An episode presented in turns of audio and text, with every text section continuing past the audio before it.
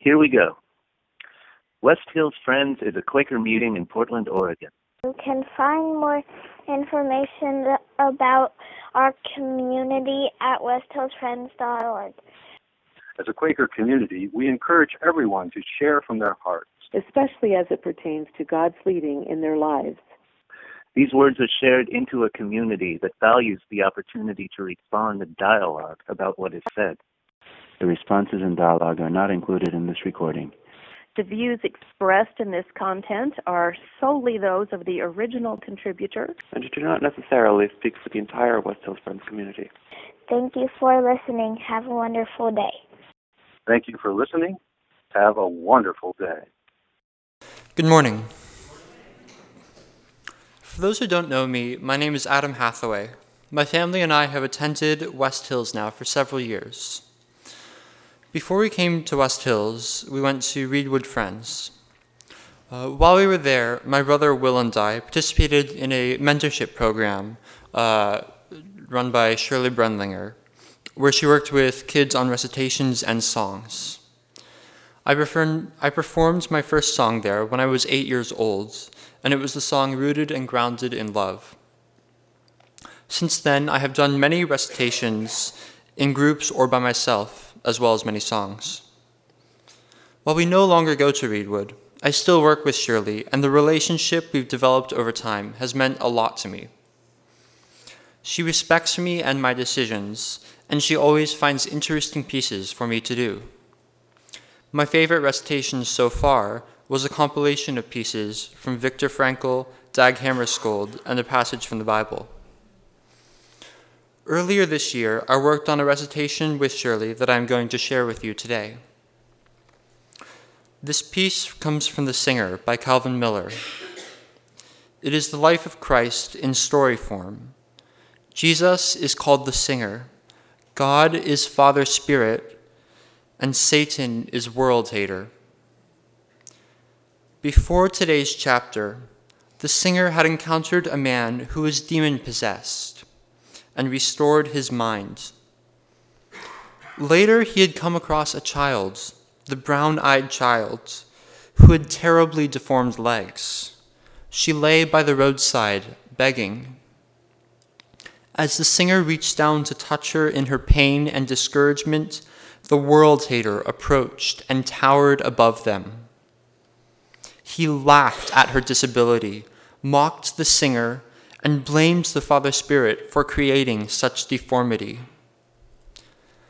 Disregarding the world hater's taunts, the singer scooped the frightened child into his arms. He sang his healing melody and set her running into the sunny fields. But then came the crucifixion. The child witnessed the pain, the slow dying of her only friend. She worried that with his death, all she had been given would be taken away. In that scene of fear, we resume the story.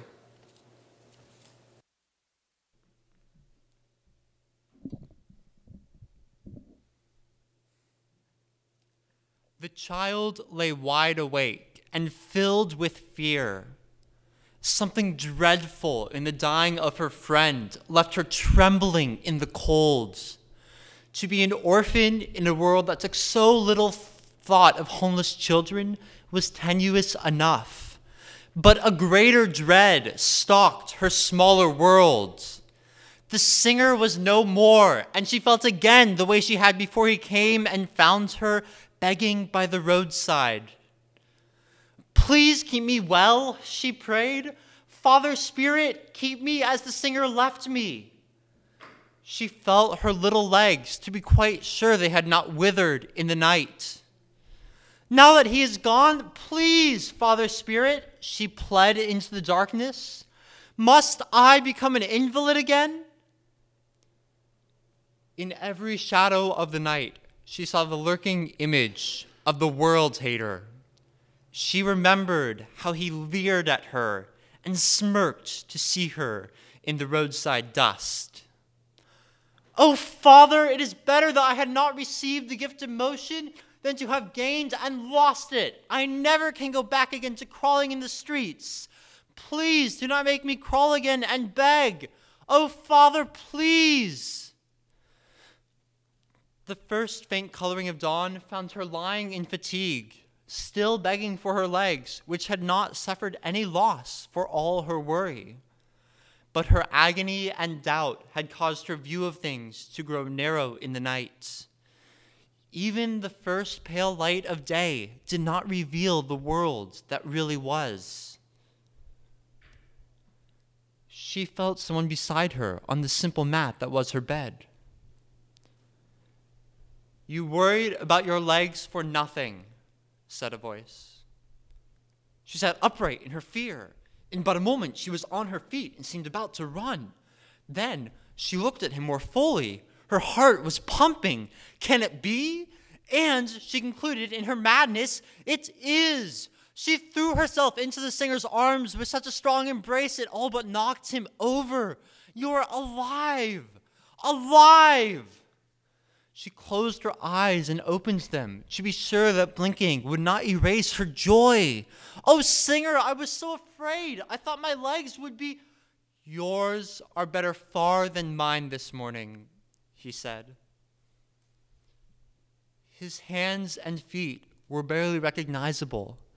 She who had cried for her own legs was overcome with my concern for his. You healed mine, she said. Heal your own. Please, singer, make them well. They are well, he said. There is no pain now. But they are scarred and wounded. How can they be well? Earthmaker leaves the scars, for they preserve the memory of pain. He will leave my hands this way, so people will not forget what it can cost to be a singer in a theater of hate. But the word, the word they wrote upon your face is gone. The singer reached up to his forehead, where the searing iron had left the burning accusation of the council. The word was gone indeed. It is, he said, because Earthmaker cannot bear a lie. He could not let me wear the word, for he is truth. He knows no contradiction in himself. So learn this, my little friends. No one may burn a label into flesh and make it stay when heaven disagrees. But did the Father Spirit agree with all the other things they did to your hands and feet? He wished they had not done it, but yes, he did agree that without these wounds, Terra could not know how much he loved her.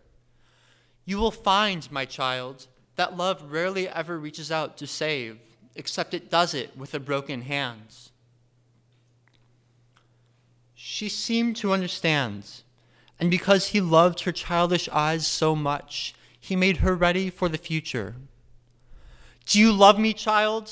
he asked. With all my heart, she answered. And would you give me anything I asked of you? he said. Anything, she answered. It may be hard to give me all I ask. Not long ago, in the name of love, I gave you legs. Yesterday, that very love demanded mine. But the song is all that matters. It may be you will have to sing it where the crowd will shout you down and demand your legs or life. But it would be far better to give them both than to surrender up the music in your soul. Some will hate you for the song you love. They will seek to stop your singing. But no matter how they treat you, remember that I suffered everything before you. And if they should brand you with a name across your face, it cannot stay if heaven disagrees. She finished up his statement. He had stretched her small philosophy, but he knew she was growing in her understanding of the song. Let us stop our talking and say that for right now it is enough to be a little girl with two good legs and to know the sun is shining. Let's go out into the fields together. Are you afraid to hold my wounded hands? he said. It is so ugly. It is so beautiful, she disagreed. He held out his gentle hand. She placed her little hands in his and was surprised to find that when his hand had closed around her own, he had a healthy grip. Your hand is firm and strong. God did not leave it broken long, she said. He never does, he answered. Hands in hands, they walked. The sunlight brought the brightest day the world had ever known. She held his hands as if to never let him go. She skipped at the base of her shadow and danced the way she had the very day they met. I'm sorry I had doubts about my legs, she said, then asked, Where are we going? To a man who has some doubts about his mind.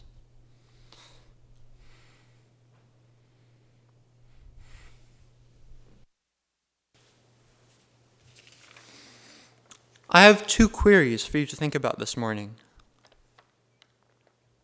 What is the song? That is, what does it represent? What does this material have to teach us about the nature of God's love?